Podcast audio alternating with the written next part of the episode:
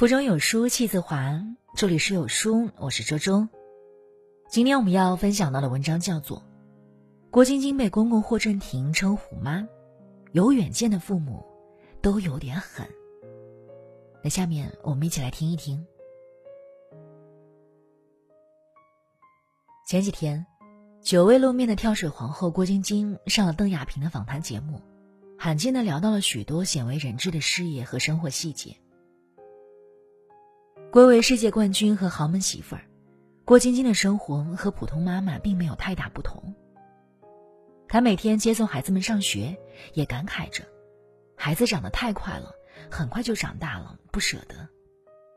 但别看她谈到孩子满心牵挂和不舍，在教育孩子方面，她有着自己的原则，从不心软，毫不退让，是个名副其实的虎妈。众所周知。低调的他上次上热搜是和霍启刚带儿子到田里干农活吃农家饭。此前，还被拍到给孩子买几十块钱的普通衣服，带孩子到平价超市购物。虽然完全有能力让孩子生活在蜜罐，却狠心常让他们吃苦。这次访谈中，邓亚萍提到，连公公霍震霆都说郭晶晶是个严格的虎妈。郭晶晶解释。有时公公霍震霆来看孩子，如果孩子们作业没写完，他会坚持原则，不给公公面子，让孩子先写完作业再陪老人家。他希望孩子能养成时间管理的习惯，做事有规划。对孩子要狠，是郭晶晶人生经验的总结。因为冠军之路不易，全靠父母、教练和自己一路狠过来。跳水队基本功要求很高。成为专业运动员的孩子，一般六七岁就开始练习。很多父母舍不得让孩子吃这份苦，但晶晶的爸妈七岁就送她去学跳水。她的膝盖骨有些外凸，影响空中造型。父亲坐她腿上强行压腿，每次她都痛得直流汗。教练训练她也狠，从陆地训练场练习起跳开始，到上一米台、三米台、五米台。每天让他几十趟、上百趟往下跳。访谈中，晶晶带邓亚萍走上跳水台，她向泳池探了探身子，又缩了回来，说：“好久没训练，已经不太敢往下看了。”可见当年不容易。接着练跳水动作，练完全套最快也要三年，再一点点打磨到完美。训练严格，运动量大不说，还要控制体重。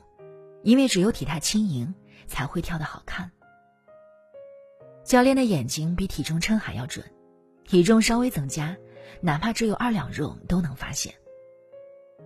他对自己更狠，每天比其他队员早半小时练，右腿胫骨、腓骨断过，视网膜脱落过，都咬牙坚持了下来。十四年跳水生涯，他获得三十一枚奖牌，还获得跳水皇后称号。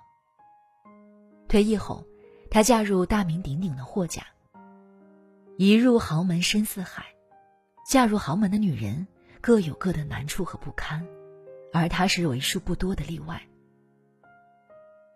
当年她的婆婆最美港姐朱玲玲参加活动，着装要求严格，用的首饰要向家里借，她就有点任性了。看阅兵用十元的扎头绳扎头发，孩子不做完作业，敢让公公先等着。完全按自己的意思来过日子，足见他的家庭地位。他的豪门生活是自己意志和精彩的延伸，是真的高级。了解了郭晶晶的经历，就能理解为什么他要对孩子那么狠。因为，正是父母、教练的狠和他自己的坚韧，成就了人生的底气，让他能牢牢掌控人生。他太清楚，狠一些对孩子人生的意义。前段时间，《少年的你》上映十天，票房过十亿，被称为哪吒之后的又一个奇迹。电影中，易烊千玺给出的是满分答卷；电影外，易烊千玺也赢了观众及同行前辈的认可。此前。太多人说他上天眷顾少年得志，今年，他用“这就是街舞”“长安十二时辰”和“少年的你漂亮”回应了。哪有什么少年得志，有的只是百炼成钢。微博上曾有个话题：易烊千玺还有什么是不会的？在熟悉他的人眼中，他无所不能。钢琴、架子鼓、笛子、吉他，一个人组一支乐队。民族舞、街舞、拉丁舞，一跳起来惊艳全场。书法、国画、跆拳道、魔术，顺手拈来。真真正正别人家的孩子，而这别人家孩子的光环，是这样灌溉出来的。两岁随父母进京，踏上学艺之路；五岁开始跳舞生涯。十三岁出道前，任何人们听过的、能想到的培训班，他都参加过。他家不富裕，只能住郊区，从家到舞蹈室往返要四个小时。上学后。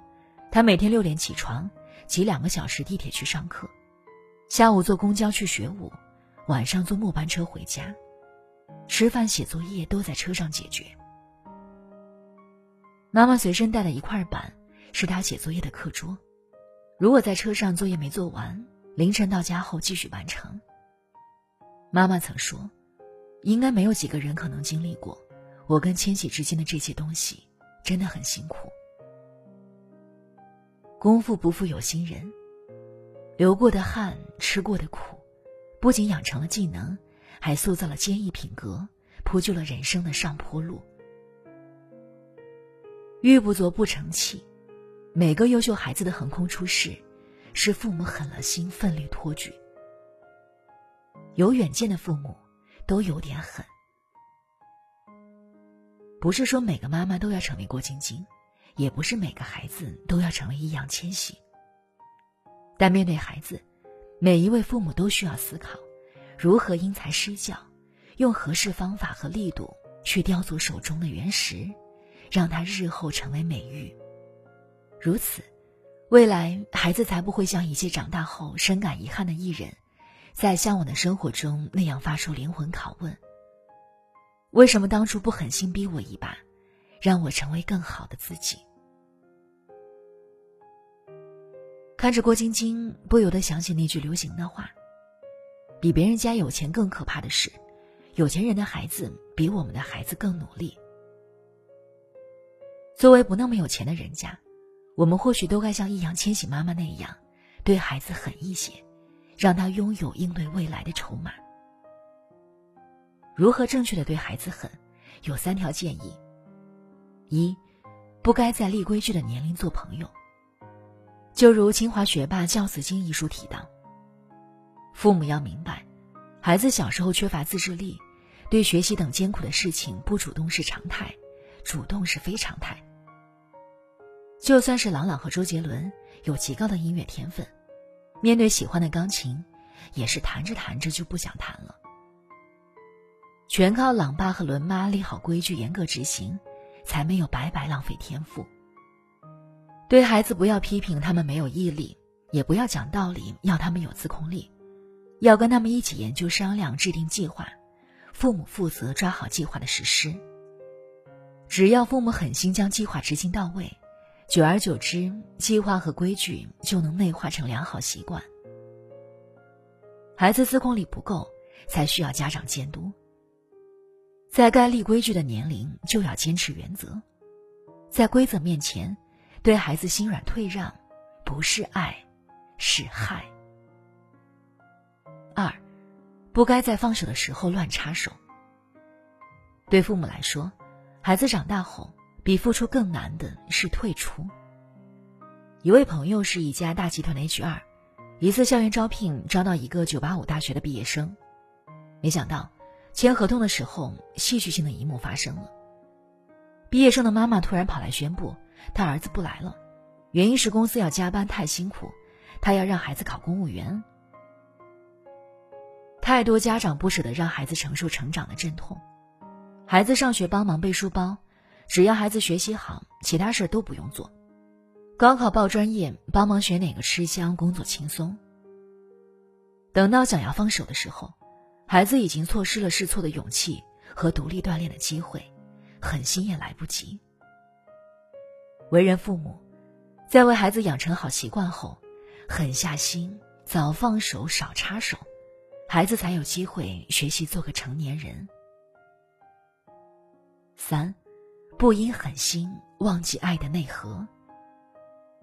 父母的狠心要有度，狠心要恰到好处，才不会弄巧成拙。狠心的底线是，不能侮辱人格，不打击孩子的自信心。狠心不是不关心，在孩子无助发出求助信号时，要及时回应。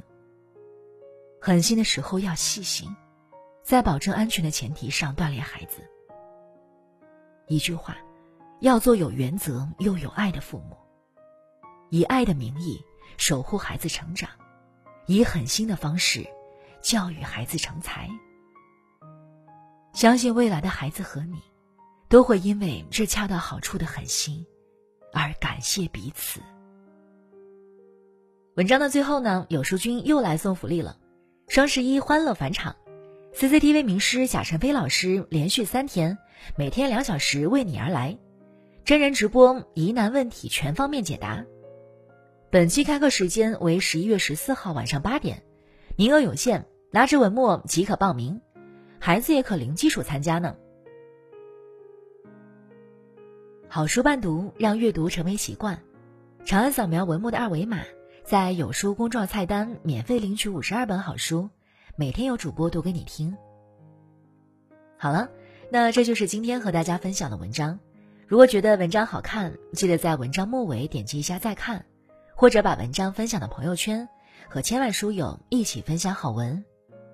我是周周，那我们下期再见。